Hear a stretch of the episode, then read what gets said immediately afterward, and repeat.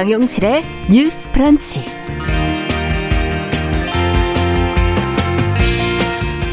네, 안녕하십니까. 정용실입니다. 오늘이 2021년의 마지막 날입니다. 1년 동안 정말 많은 사건과 뉴스가 쏟아졌는데요. 오늘 주간 똑똑똑에서는 한 해를 정리하는 의미로 젊은 패널들의 관점으로 뽑은 올해의 뉴스 같이 돌아보고요. 과제도 함께 생각해 보겠습니다.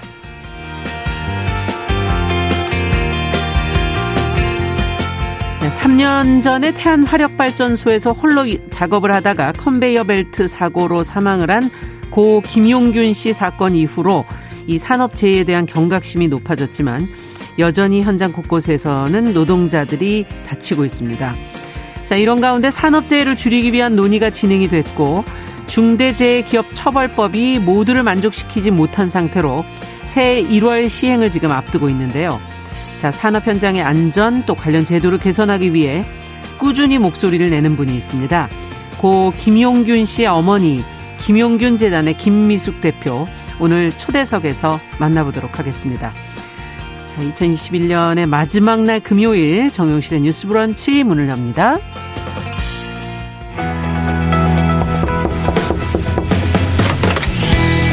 청년 여성의 눈으로 세상을 봅니다. 정용실의 뉴스 브런치 주간 똑똑똑.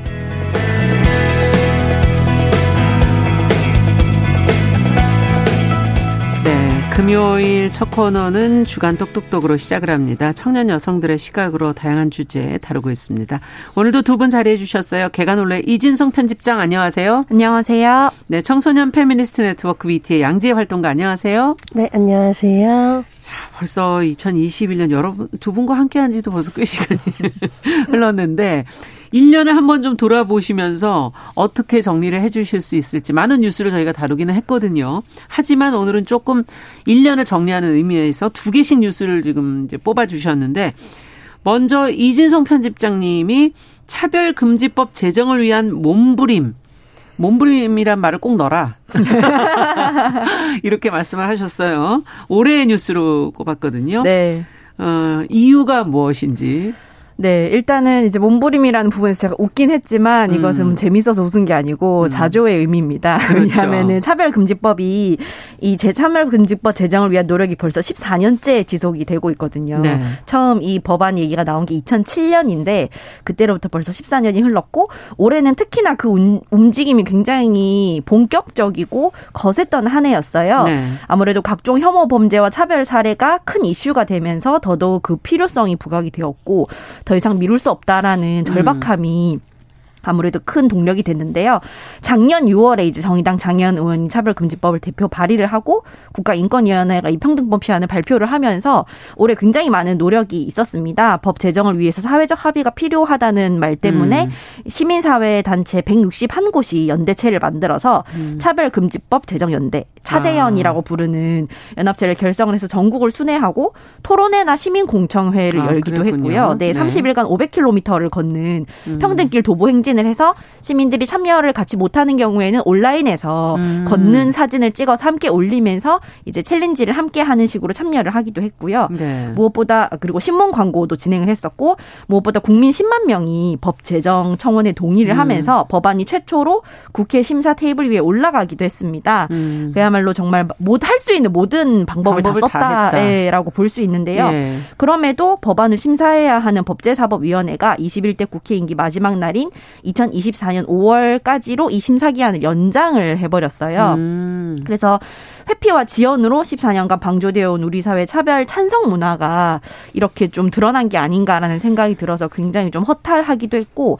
한편으로는 이 차별금지법 제정에 사회적 합의가 필요하다라는 말이 지속적으로 있는데 네. 이미 10만 명이 동의를 했고 이 노력이 14년간 이어져고 있는데 과연 그렇다면은 합의가 없는 부분은 무엇이고 음. 누구의 합의를 우리가 더 끌어내야 되는가 그렇죠. 이런 생각을 많이 하게 돼요. 구체적으로 좀 알려달라 이런 말씀이시네요. 네, 특히 네. 차별금지법 관련 해서는 가짜 뉴스가 좀 많은 편인데요. 차별금지법을 이 제정되면 예를 들어 혐오 발언을 하면 잡혀간다 이런 식의 음. 잘못된 말들이 확산이 많이 되고 있는데 차별금지법 형법이 아니고요. 음. 성소수자뿐만 아니라 성별, 장애, 인종, 출신 국가, 피부색, 종교, 사상, 사회적 신분 등을 이유로 생활의 모든 영역에서 합리적 이유 없이 차별을 금지하는 내용이라서 이런 재화나 고용, 용역, 교육, 행정 서비스에서 차별받지 않을 자유를 네. 이야기합니다. 뭐 여성이라서 혹은 뭐 피부색이 어때서 직장에서 이제 해고를 당한다던가 이런 음. 사례를 막기 위한 것이라서 좀 무분별하게 확산되고 있는 가짜 뉴스보다는 이 법안이 우리 사회에서 어떻게 필요한지 누구를 보호할 것인지 네. 그리고 나는 정말 이 법이 보호하는 대상에 들어가지 않고 평생 차별만 하는 사람으로 살 수 있을지 음. 이거에 대해서 한번 좀 진지하게 생각을 해봐야 할 때가 아닌가 네. 이렇게 봅니다. 언론도 좀 더 피부에 닿게 설명을 해드려야 되겠구나 하는 생각이 들기도 하네요. 네. 좀 오해가 많다면은 네. 이 얘기를 들으시면서 양지혜 활동가께서도 공감하시는 점이 많으실 것 같은데 얘기를 좀 덧붙여 주신다면 네, 음. 위티에서도 차별금지법 제정 연대에 함께하면서 이 차별금지법 제정을 한 해 동안 참 많이 바랬고 네. 참 많이 절망했고 그럼에도 여전히 농성장을 짓고 싸우시는 분들의 존재 덕분에 그래 차별금지법이 필요하지 우리는 꼭 성공할 거야라는 어떤 음. 희망을 가질 수 있게 되기도 한 것 같아요. 네. 저는 차별금지법이 혼자 남겨두지 않겠다는 약속이라는 점이 인상 음. 깊었는데요.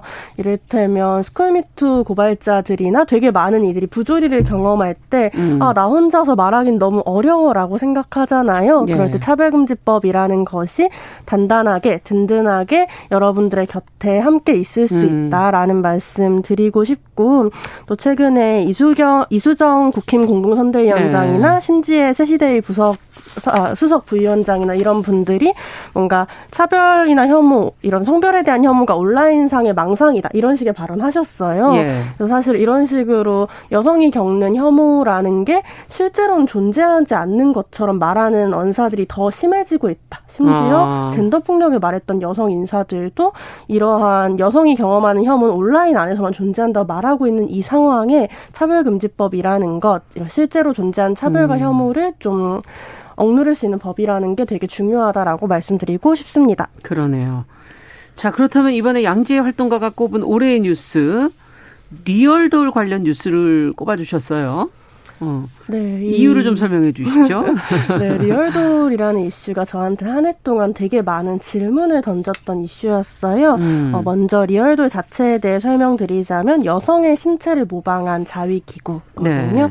그래서 A사에서 2017년 5월에 리얼돌을 수입했지만 인천세관에서 이것을 통과시키지 않으면서 음. 이제 논쟁, 논쟁과 법적 분쟁이 시작이 되었었고 2019년에 청와대 청원이 올라와서 어, 리얼돌은 여성의 얼굴과 신체 를 가졌 있었지만 움직임이 없어서 성적으로 마음대로 할 수 있는 도구다. 음. 그래서 이런 것들을 사용하는 사람들이 실제 여성을 인간으로 대할 수 있겠냐. 라는 음. 질문이 있었고요. 네. 그래서 1심에서는 이게 인간의 존엄성과 가치를 침해한다라고 봤었고 2심에서는 성인의 사적이고 은밀한 이용을 목적으로 성기구 수입을 하는 것 자체를 음. 어떻게 막냐라고 얘기를 하셨었죠.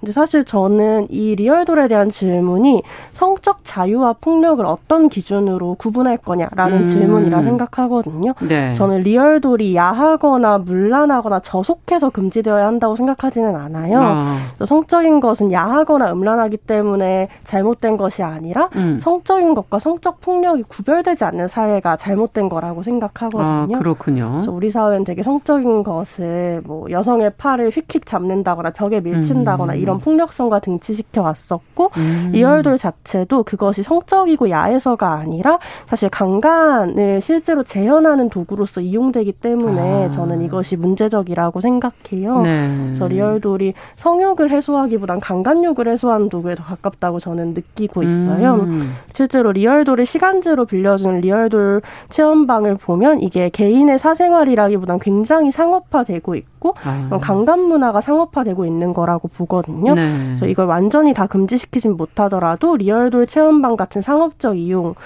좀 제재하고 우리 사회에서의 여성에 대한 폭력이 얼마나 성적인 것과 오인되느냐. 음. 폭력에 가한 게 얼마나 섹시한 것으로 생각되느냐에 네. 대해서 좀 많이 고민해보면 좋겠다라고 생각을 합니다. 네, 기술의 발전과 더불어서 이제 앞으로도 계속 이제 다른 방향으로 또 문제가 될 수 있는 부분도 미리 고민해봐야 될 것 같고 이진성 편집장께서도 이 부분에 대해서는 하고 싶은 얘기가 있으시죠? 어, 네, 일단은 음. 리얼돌 같은 경우에는 훼손 사례가 좀 많다고 알고 있는데요. 음. 이런 대여 체험방 같은 곳에서 그런 것들이 폭력성을 구매하고 승인하는 경험 자체가 문제라고 생각을 합니다. 네. 어떤 어떤 그 강간 약물의 유통이 의미하는 것처럼 제 저항이 불가능한 신체를 지배하려는 통제욕 자체가 사실 이 문제의 핵심이거든요. 그것이 폭력성으로 가기 쉬워지는 네, 거죠. 그리고 이게 사실 성 폭력의 핵심이고 성이 네. 아니라 이제 폭력이 문제인데요. 네. 그런 것들이 이제 판타지가 말 그대로 판타지로 뭐 머무는 게 아니라 몸이나 언어를 통해서 실천하는 경험으로 이루어질 때 음. 이것이 너무나 쉽게 다음 단계의 폭력으로 에스컬레이팅 되는 효과가 있거든요. 네. 그렇기 때문에 이렇게 좀 근본 적인 차원에서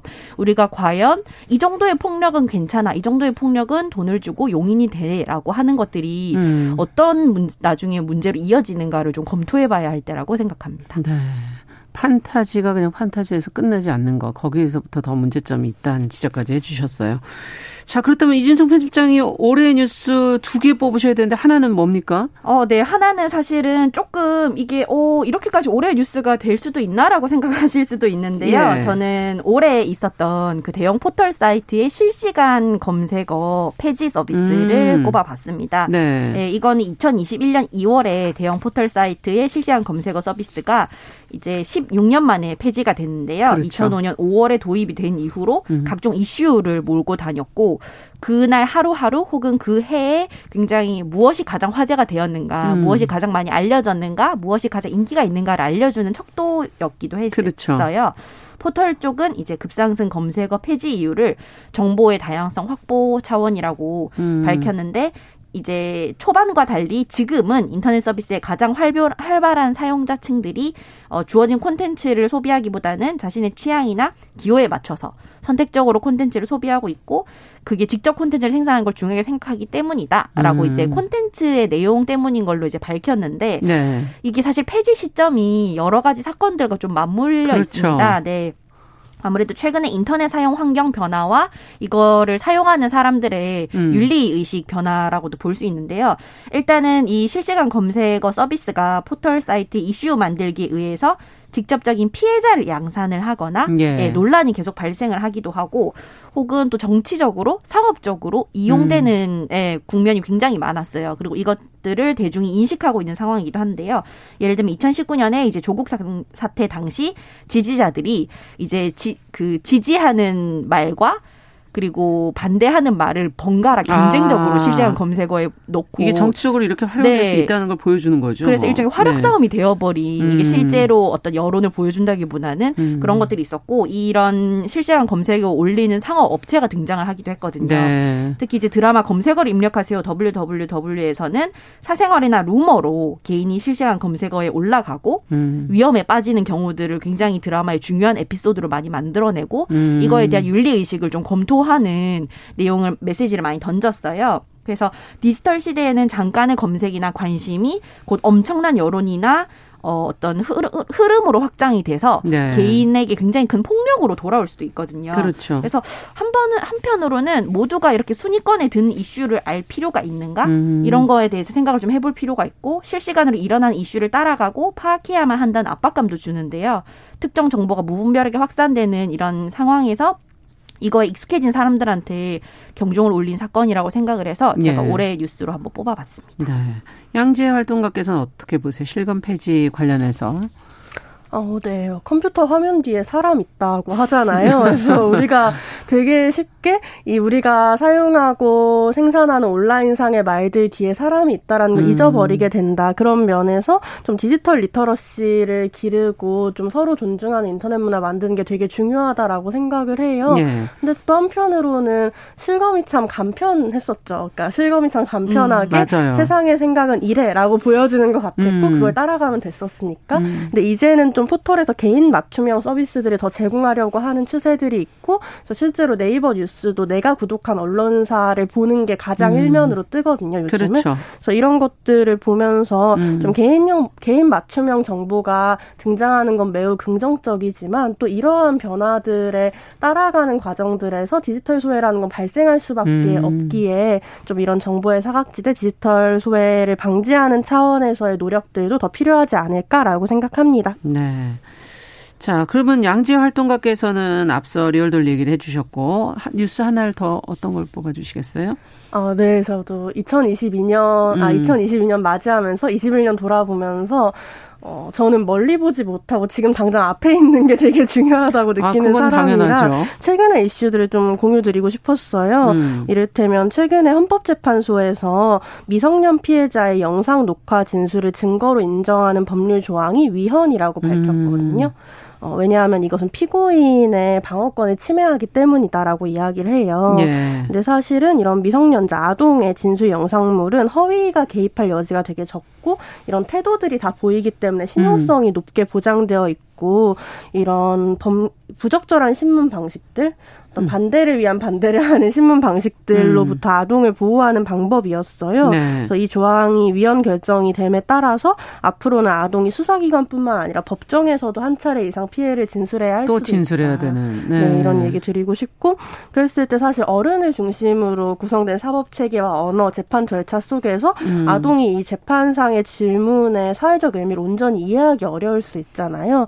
또 우리나라 재판이 또 얼마나 많습니까? 그 음. 그 속에서 아동에게 섬세하게 신문하는 것이 재판장 안에서 가능하냐라는 음. 질문이 있을 수 있고 영상 녹화 진술이 사실 그런 섬세한 질문들 혹은 좀 보완해 볼까 네, 조금 네. 더 편안한 환경에서 진술할 수 있는 환경을 만들었던 건데 이런 것을 위헌이라고 표현하는 건 되게 후퇴한 결정이라고 음. 말씀드리고 싶고요. 사실은 기존의 영상 녹화 진술을 기준으로 한 아동 성폭력 사건들에서도 문제가 많았다고 저는 생각해요. 어. 이를테면 어, 아동이 그냥 양손으로 눌렀다라고만 증언해서 이것이 강간 폭력죄가 성립이 안 된 사례들이 있었고 예. 그래서 어, 폭행 협박을 당했다 수치심을 느꼈다 이런 방식으로 진술하기 어려울 수 있는데 아동은 네. 그리고 또 한편으로 수치심을 느끼지 않아도 성폭력이라는 건 성립할 수 있는 거고요. 아. 그래서 사실 폭행 협박을 중심으로 한 수치심을 증언할 걸 요구하는 이런 증 증언 체계들 성폭력 음. 판별 체계 전반이 바뀌어야 될 가능성들 필요성들이 분명히 있었는데 이런 것들을 누락하고 아동의 사법적 권리 후퇴시키는 선택을 음. 한 헌법재판소의 정말 유감이라고 말할 수밖에 없는 것 같습니다. 네. 이진성 편집장께서는 이 뉴스 저희도 보도를 했었거든요. 네. 어떻게 보셨습니까? 어, 이거는 진짜 이제 아동의 특성을 전혀 고려하지 못한 그런 음. 결정이라는 생각이 들고요. 사실 또 성폭력이라는 게 어른들이라도 가장 가까운 사람에게조차도 굉장히 말하기 어려운 음. 피해 사실이기도 하거든요. 그쵸. 여러 가지 문화 특성상 그런 상황에서 이제 아동을 기어이 이 법정으로 데려와서 직, 직접 신문을 하겠다는 것 자체가 음. 어떤 의미로서는 아, 사회적인 약자들이 피해를 당했을 때 그것을 가장 가해자조차도 이, 인정하는 방식으로 이 피해를 입증해야 한다는 것이 음. 좀 참담하게 느껴졌고요. 성인도 개인 격차에 따라서 법정 질문이나 이런 신문 자체가 굉장히 불리할 수가 있어요. 그렇죠. 그래서 이런 점에 대해서는 좀 우리가 우리가 생각하는 어떤 올바름, 공정 음. 이런 것들이 사실 어디에 축이 맞춰져 있는지 음. 그거에 대해서 좀 생각을 해봐야 된다고 봅니다. 네. 그, 아, 그 아동의 증언이라는 게 결국 가해자의 변론을 위해서 존재해야 된다면 과연 무엇을 위한 것인가 하는 그런 생각도 들기도 하네요. 자, 올해 두 분이 이제 꼽은 올해의 뉴스 저희가 두 개씩 들여다봤는데 어, 마지막, 저희 2021년 마지막 시간이거든요. 어, 희망과 바람 한 마디씩은 들어봐야 되지 않을까요? 듣다 보니까 다 좀 어두운 얘기들이 많아서. 네. 네. 아, 양재 네. 활동가. 맞아요. 되게 어두운 소식들이 있죠. 그럼에도 음. 끊임없이 굉장히 많은 사람들이 세상을 변화시키고 더 음. 나은 뉴스를 만들기 위해 노력하고 있음을 또 같이 나누고 싶고요. 그래서 최근에 18세 피선거권이 국회 네. 정개특위를 통과했더라고요. 그래서 이런 좋은 소식들도 있었다. 그래서 좋은 소식들을 기억할 그래요. 수 있는 2021년이면 좋겠고 음. 요즘 뉴스 보면 되게 대선 후보 간의 네거티브 경쟁이 많잖아요. 피곤하더라고요. 맞아요. 네. 그래서 되게 부적절한 발언들이나 음. 당내 갈등들을 보면서 이걸 내가 왜 알아야 되지? 음. 이것이 국민의 알 권리인가? 이런 아. 고민들이 들 때도 많았는데 있는데 좀 어, 이런 네거티브 경쟁 말고 대선이니만큼 정책 경쟁을 좀 더 많이 보도하는 좀 음. 시간이었으면 좋겠다라고 생각하고요. 네. 또 한편으로 젠더 의제가 이대남과 이대녀의 분열 혹은 혐오는 실존하지 않는 것이야라는 음. 식으로 말해지는 사회에서 성불평등, 성차별에 대해 정확히 말하는 네. 대선 기간의 뉴스들을 보고 싶다라고 생각합니다. 네. 이진성 편집장의 바람도 들어보죠.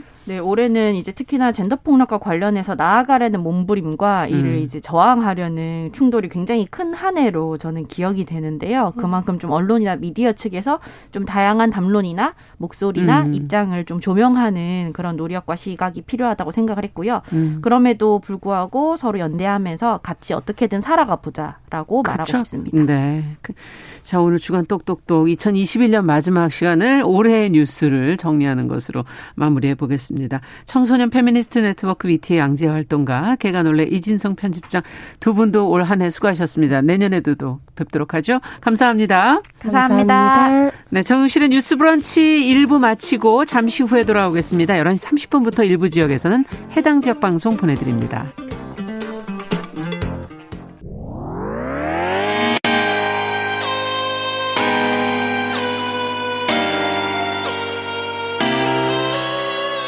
어떤 사람들은 삼루에서 태어났으면서 자신이 삼루타를 친 것처럼 생각하며 살아간다라는 음. 말이 있어요.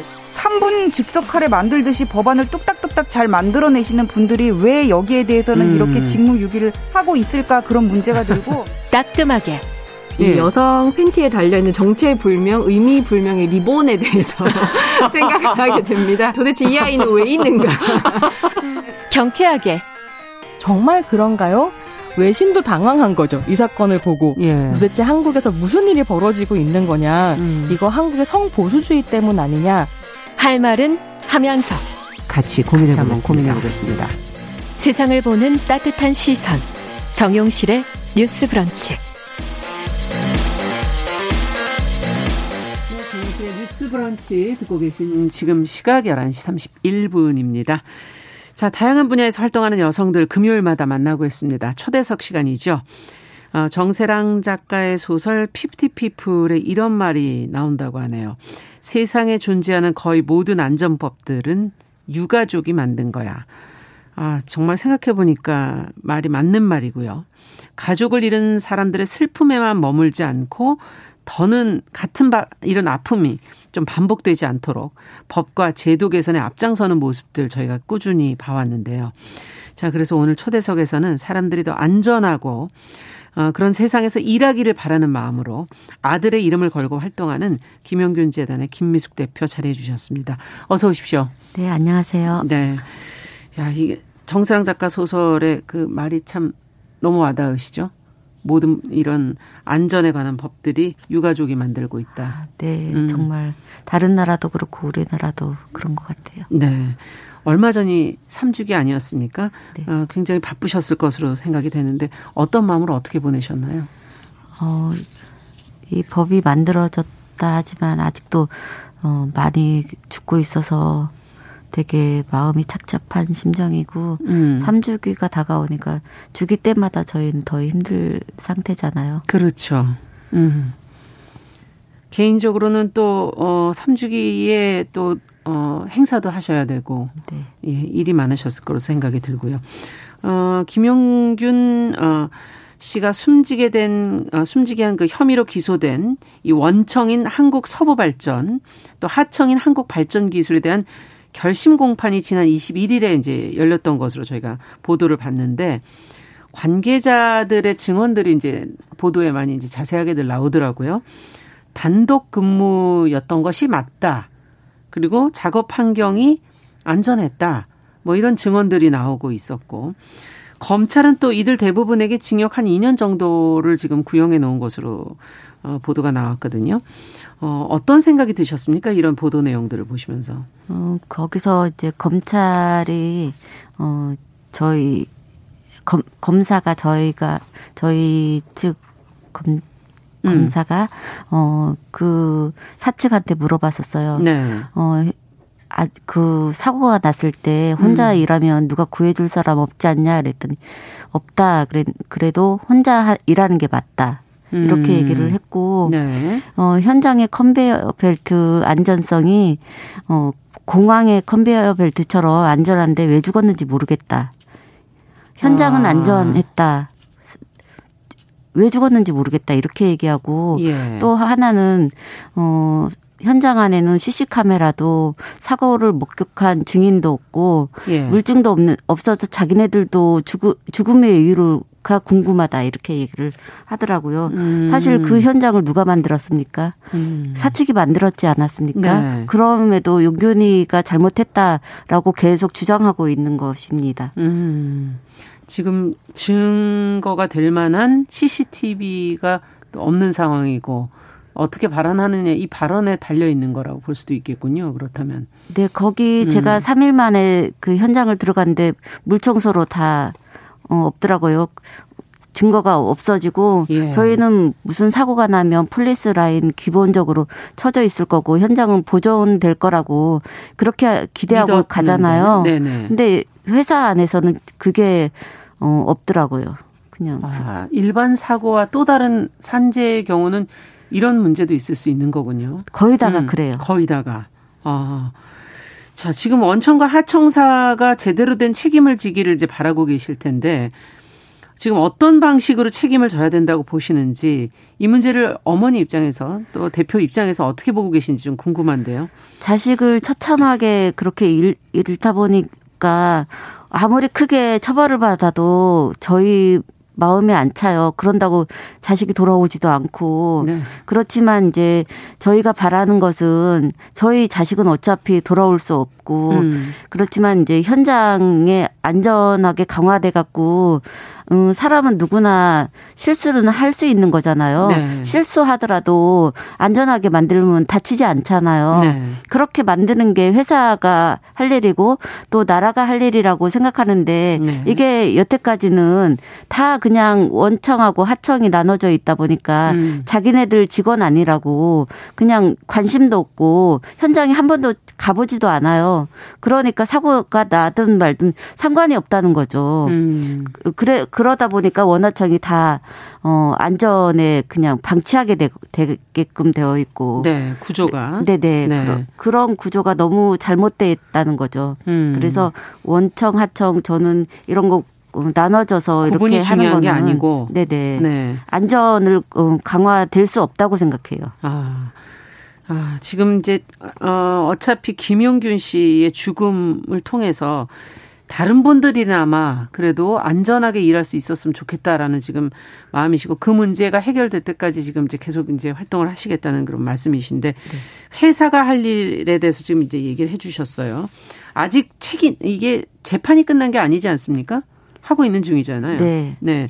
지금 책임자들에 대한 재판 결과가 나온 상태는 아니고 특조위 활동에 대해서도 또 아쉬움이 있다 그러시는데 네, 특조위가 지금 이제 끝났어요. 네. 근데 이제 대개 조사가 우리 측 사람들도 전문가들도 들어가서 어 제대로 조사를 했거든요. 예. 근데 이제 22개 공고안이 나왔는데도 이게 제 이제 정부가 발표하는 게 그냥 어 문제풀도 그냥 어 했, 잘 했다 안 했다 이렇게 그냥 음, 하지 디테일하게 점검을 음. 하지 않은 상태예요. 네. 그렇게 그냥 어 그리고서 활동은 끝나고 예, 예.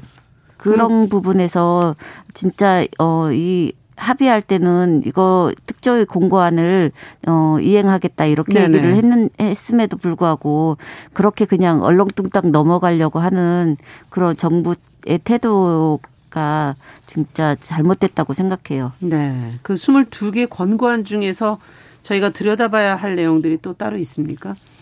그거는 차차 좀 더 얘기를 해볼까요? 네. 예. 자, 그렇다면 아직, 어, 그래도 중대재해기업처벌법이 지금 제정되는 등 뭐 산업안전 부분에 있어서는 어쨌든 의미 있는 논의가 있었던 한 해다 이렇게 평가들을 하는데요. 어, 아쉬운 점을 꼽으신다면? 어, 중대재해처벌법 안에 50인 미만 사업장이 3년 유예되고 5인 미만 미만은 아예 제외됐거든요. 그렇죠. 작년 대비 올해가 산업재해가 더 많이 일어났다고 보고가 나오고 있는데 네. 그 이유는 여기가 어 사고율이 50인 미만이 사고율이 80%예요. 네. 우리나라 산재율이. 네. 그렇게 많 많은데도 이렇게 유예가 되고 빠져나가게 되니까 이걸 죽음을 못 막는 거예요, 사실. 음. 어, 저는 이 그 법 통과되고 그때 어 알았어요. 그래서 계속 이 죽음을 봐야 되나 너무 음. 원통했죠. 네. 그 내용을 미리 모르고 계시다가 처벌법 중대재해 처벌법이 통과되고 난 이후에 5인 50인 이상 기업이 빠졌다는 거를 알게 되신 거군요. 미만 아, 50인 그 미만. 전체 회의할 때 네. 그때 이제 저희가 유족이 들어가서 이거를 확인했거든요. 그러면서 음. 이제 어, 통, 법 통과돼도 어 이렇게 너무 실효성이 없다 그렇게 생각했는데 음. 이거라도 그래도 우리나라에 들어올 수 있는 게 진짜 힘든 법이잖아요. 그렇죠. 그래서 이거라도 어, 그냥 일단은 만들고 시행령 때 다시 한번 손볼 수 있다고 그렇게 정치인들이 얘기를 해서 예. 그때 한번 더 제대로 해야 되겠다 이런 생각했는데 시행령 하면서 더 후퇴된 법안이 나왔죠. 그렇군요. 자, 이제 뭐 어쨌든 이렇게 불만족스럽지만 중대재해처벌법이 이제 어 새해 1월부터 이제 시행을 앞두고 있고 어 요즘에는 또 채용이 워낙 어렵다 보니까 아, 잠깐만요. 네. 그 저희가 또 중대재해처벌법에 진짜 핵심적으로 넣고 싶은 게그 인과관계 추정 조항이거든요. 아, 이거는 좀 설명을 해 주십시오. 저희가 이제 유족으로서 갑자기 이렇게 큰 아픔을 당하게 되는데 어, 이 아픔만 감대 감내하는 것도 너무 힘든 상황에서 유족들이 사고 조사를 해야 된다는 거예요. 음. 어, 우리가 생각하는 일반적으로 생각하는 거는 경찰이나 그렇죠. 검찰이나 이런 데서 나 나서서 네. 사고 조사를 제대로 해줄 거라고 생각하는데 회사 안에서만 만큼은 이게 다 없는 거예요. 그냥 어 그냥 여태까지 사고들이 다 본인들의 실수로 죽었다고 판가름이 아. 났기 때문에 회사가 네. 그렇게 주장하니까 예. 어 거기서도 이제 그렇게 받아안고 그냥 처리가 되었기 때문에 이 산업체가 계속, 계속 일어났던 거다. 거거든요. 사고 조사가 그러면 이번에도 안 됐다는 얘기입니까? 김용균 씨 사례로도 얘기를 좀 해보죠. 저희는 이제 음. 어 특조위가 구, 구성되면서 음. 그러면서 이제 전문가들이 들어가서 사고 조사를 제대로 거고. 했거든요. 네. 그러면서 이제 제대로 드러난 거죠. 예. 다른 경우는 사고 조사가 거의 어 저희 저 같은 경우에는 특별 케이스예요. 아. 거의다가 그냥 어 거대한 산 앞에서 무너지 유족들은 무너지는 거죠. 네. 앞서 얘기해 주신 것처럼 그런 걸 어, 증거를 가지고 있는 건 회사 측이고 그러면은 사고를 증명해야 되는 인과관계를 증명해야 되는 거는 유족 측이고. 예.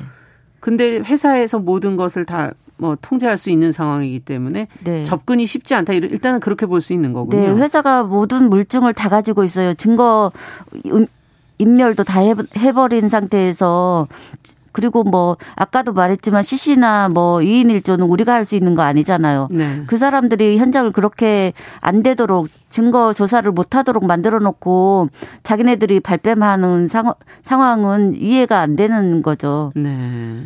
인과관계 추정 조항을 좀 넣어야 한다. 네. 라고 얘기했는데 이것도 마찬가지로 이번에 그럼 안 들어간 겁니까? 네, 네. 네. 시행령에서도 이거는 보완되지 않았습니까? 전혀 아예 삭제를 빼버렸어요, 그냥. 아예 빼버렸다. 네. 자, 지금 뭐 최근에 아드님 추모 주간에 특히 비정규직 문제를 좀 중요하게 언급하시는 걸 저희가 이제 내용을 통해서 보게 됐는데 비정규직이었다는 이유만으로 당연히 이제 어 얘기할 만은 하지만 이걸 해결하지 않으면 안 되는 이유가 더 있는지 좀 듣고 싶습니다. 용균이 같은 경우에는 어 비정규직이었잖아요. 네. 근데 28번이나 그, 그 시정 요구를 했어요, 동료들이.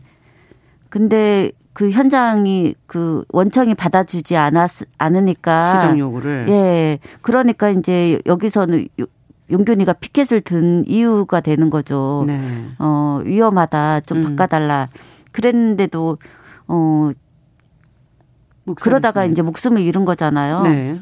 어, 용균이 같은 경우에는 월급도 반을 착취를 당했어요. 하청이 생기면서, 음. 어, 원청에서는 520만 원을 내려줬는데, 네. 용균은 220만 원을 받았, 있거든요. 반 네. 이상을 착취를 당했는데 아직도 그게 시정되지 않았어요. 음. 원래 합의할 때 바로 시정하겠다 이렇게 했었거든요. 회사 근데 측에서. 네, 지금 네. 3년이 지났는데도 아직 그게 해결되지 않았고 음. 어 저희가 이제 용규리 동료들이 비정규직이니까 이렇게 어 위험한 데서 일할 수밖에 없는 거잖아요. 결과적으로. 네. 예. 그러니까 이제 정규직화 해달라 이랬는데도 지금도 어, 이거 정부에서 해결하겠다 이렇게 했는데도 아직도 안 되고 있는 상황이죠. 네. 뭐 지금 뭐 여기저기 정부나 사측이 약속을 하겠거나 해결하겠다고 했던 것들이 지금 다 하나도 시행이 되지 않았다라는 말씀을 지금 해주셨고요.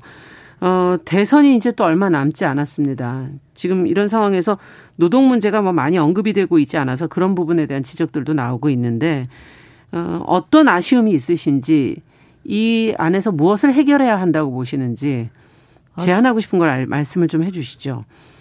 저는 지금, 어,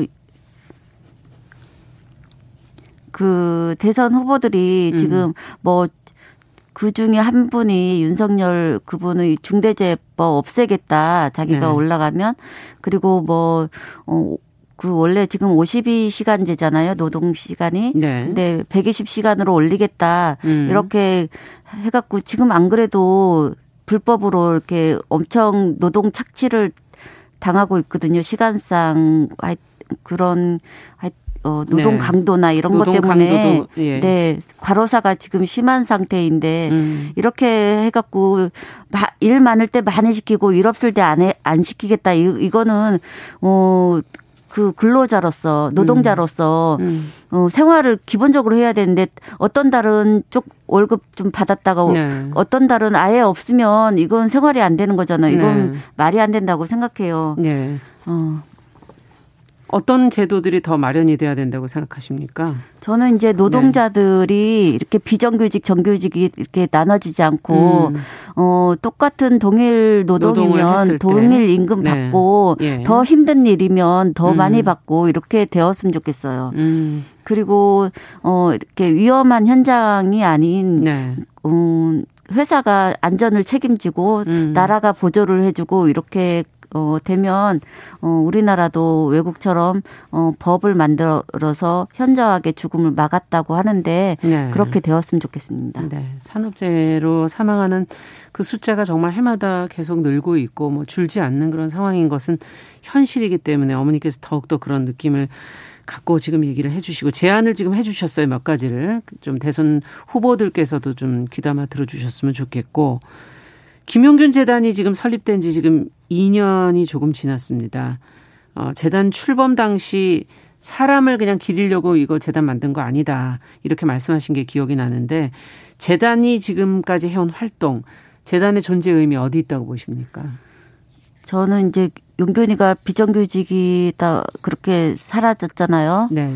어, 저는 비정규직은 되게 그 해고 우려 때문에 되게 몸을 사릴 수밖에 없는 상황이고 어. 할 말이 있어도 못 하잖아요. 네. 그래서 비정규직들의 현재는 쉽게 쓰다 버려지는 상태라 되게 그러, 그렇게 노동자를 착취하고 그런 상황이 안 되길 바라고 마, 마음이 네. 크고요. 음. 그래도 위험에도 아무도 책임지지 않은 그런 그 원화적 나누어지는 게 음. 없었으면 좋겠고 네. 또 저희가 계속 처음부터 해왔던 일들인데 유, 유족 또 다른 유족이 이렇게 나왔을 때 예. 어, 재단이 또 쫓아가서 손잡아주는 역할 음. 하고 있습니다. 네. 그리고 또 다시는이라는 또 산재 유족 피해자 모임도 계속하면서 활동을 같이 하고 있습니다. 네. 산재 유족들의 모임도 있는 네네. 있는가 보죠. 네. 네. 다시는이 다시는이라는 예, 예. 네. 다시는 이런 산재 일이 좀 없었으면 예, 좋겠다. 없었으면 이런 마음에서 다시는이라고 했어요. 네. 지금 이제 몇 가지 계속 지금 반복해서 얘기해 주시는 것들이 있어요. 이제 위험한 일과 힘든 일에 대해서 그만큼의 대우를 해야 되는 것이 당연한 것 아니냐라는 지적과 더불어서 그 위험에 대한 책임을 나누고 어, 분리하지 않고 좀 책임지려고 하는 자세가 중요한 거 아니냐라는 것을 지금 계속 얘기를 해 주시는데 자, 재단 대표로 활동하시면서 앞서도 다시는과도 이제 같이 활동하시고 많은 분들과 만나 연대해 오셨는데 올해는 어떠셨습니까? 올해도 많은 분들을 만나셨죠? 네. 어떤 분들을 만나셨고 어떤 가장 기억에 남는 분은 어떤 분인지? 그 평택항 이선호 군 거기 아. 산재 당했는데 네. 너무 가슴 아프죠. 네. 저는 달려갈 때마다 아 너무 힘든 상황인데 가보면 용균이가 그냥 바로 그냥 비춰져요. 그러니까 모습이 어, 떠오르시고, 네. 네. 그, 그 아픔이 저 앞, 제가 당하고 있는 아픔하고 같기 때문에 가면은 되게 어 힘주고 싶어서 가잖아요. 근데 저 제가 가면 또 저도 힘 받고 와요. 음. 그래 그분들 힘 힘내라고 어밥 꼭 챙겨 드시라고 이렇게 얘기하면서 어 그분들의 힘내는 모습에 저도 힘 받고 오고. 네. 그래서 뛰어가시는 거군요. 네. 자, 지금 뭐 조하나님께서 유튜브로 우리 사회가 모두 책임져야 될 문제인 것 같은데 앞으로 좀 많이 좋아질 거라는 기대도 해본다 이렇게 얘기하시면서 자식 잃은 부모 마음 생각하면 너무 안타깝다 이렇게 적어주셨습니다. 지금 많은 분들이 글을 좀 올려주고 계시는데요. 5977번님께서는 상해 피해는 원청 직원들처럼 동등하게 보상해야 되는 거 아니냐 이렇게 의견을 주셨고요. 김두철님께서는 노동자의 삶을 떨어뜨리고 앗아가는 기업 구조를 좀 바꿔야 되지 않겠나. 정치인들이 사건이 나면 어 이것을 계속 뭔가 해결할 것처럼 하지만 도대체 바뀌는 게 뭔지 느낄 수 없는 현실이다. 이런 의견도 지금 주셨습니다.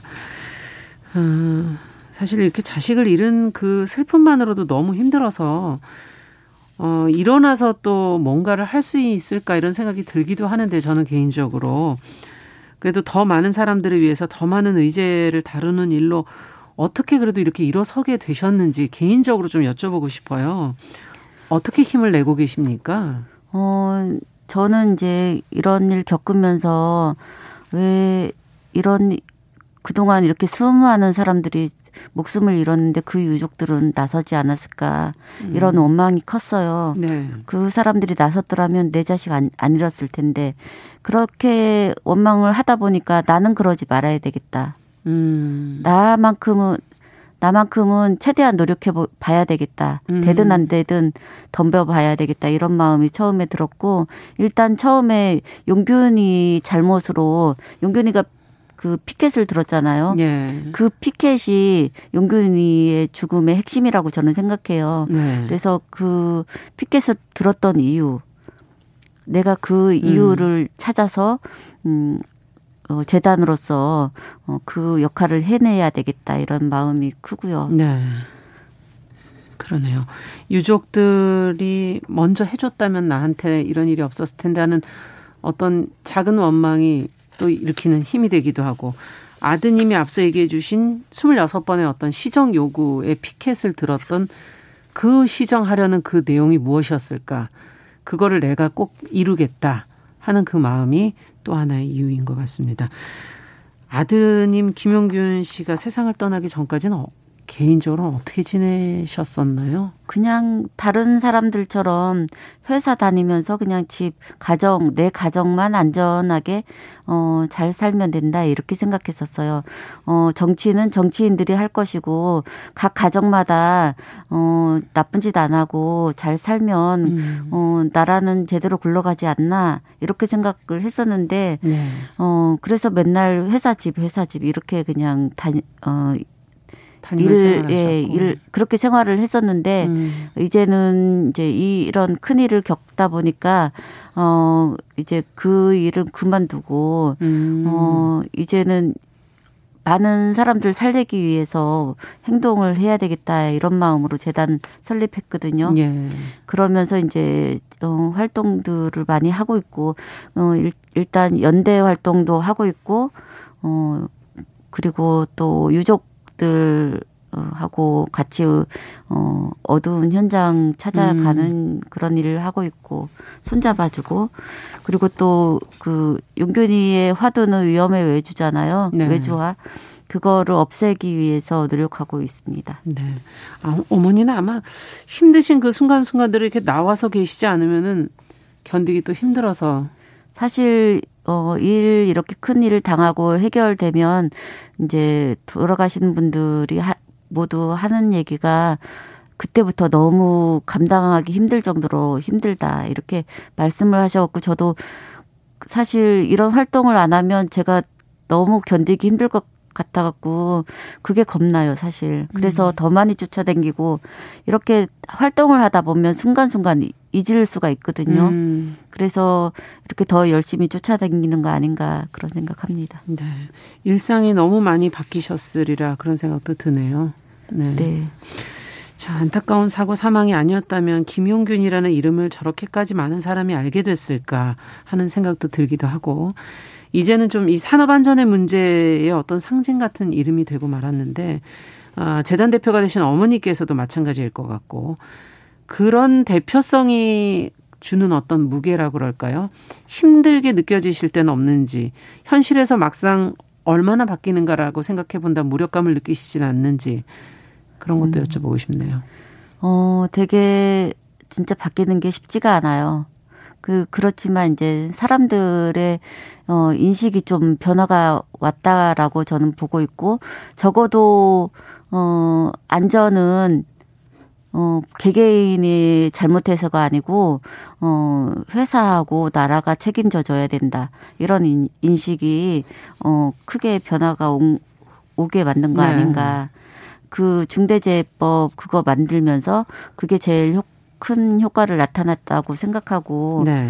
어 그리고 이제 사람들의 인식이 변화가 되게 큰 것 같아요. 그게 사실은 또 중요하기도 가장 중요한 예, 예. 부분이겠죠. 그래서 그 흐름을 네. 만들고 만들었고 네. 앞으로 더 이런 흐름을 더 크게 어 일으켜서 어 안전이 우리 우리한테 당연한 음. 권리다라는 음. 것을 사람들이 개개인이 다 인식하고 어한 사람 한 사람이 그 회사에서 일하면서 어 적어도 어 내가 회사에서 일하면서 어 존중을 받고 있나? 음. 이런 생각을 했으면 좋겠어요. 존중받지 네. 않은 부당하게 이렇게 당한다 그러면 음. 그거를 말할 수 있었으면 좋겠고 네. 그래야만 바꿀 수 있다고 생각하기 때문에 음. 네, 그런 게 진짜 하기 어렵다고 생각해요. 지금 네. 비정규직들이 특히나 그렇지만 아무도 나서, 나서 지 않으면 이거는 누구도 바꿔주지 않아요. 자기의 네. 현실을. 예. 그리고 혼자서 절대 하지 말고 같이, 같이 하면 그 음. 그 뭉치는 만큼 힘이 되거든요. 네. 자, 오늘 김용균 재단의 어, 김미숙 대표와 함께 어, 노동 현장의 산업재해에 관한 문제 저희가 같이 한번 짚어봤습니다. 앞으로도 또 열심히 활동해 주시고 네, 어, 건강하시길 무엇보다 바라보겠습니다. 오늘 말씀 여기까지 듣겠습니다. 감사합니다. 감사합니다. 네, 정영실의 뉴스 브런치 2021년 한 해 동안 또 청취해 주신 여러분 감사드립니다. 저는 새해에도 찾아뵙겠습니다. 안녕히 계십시오.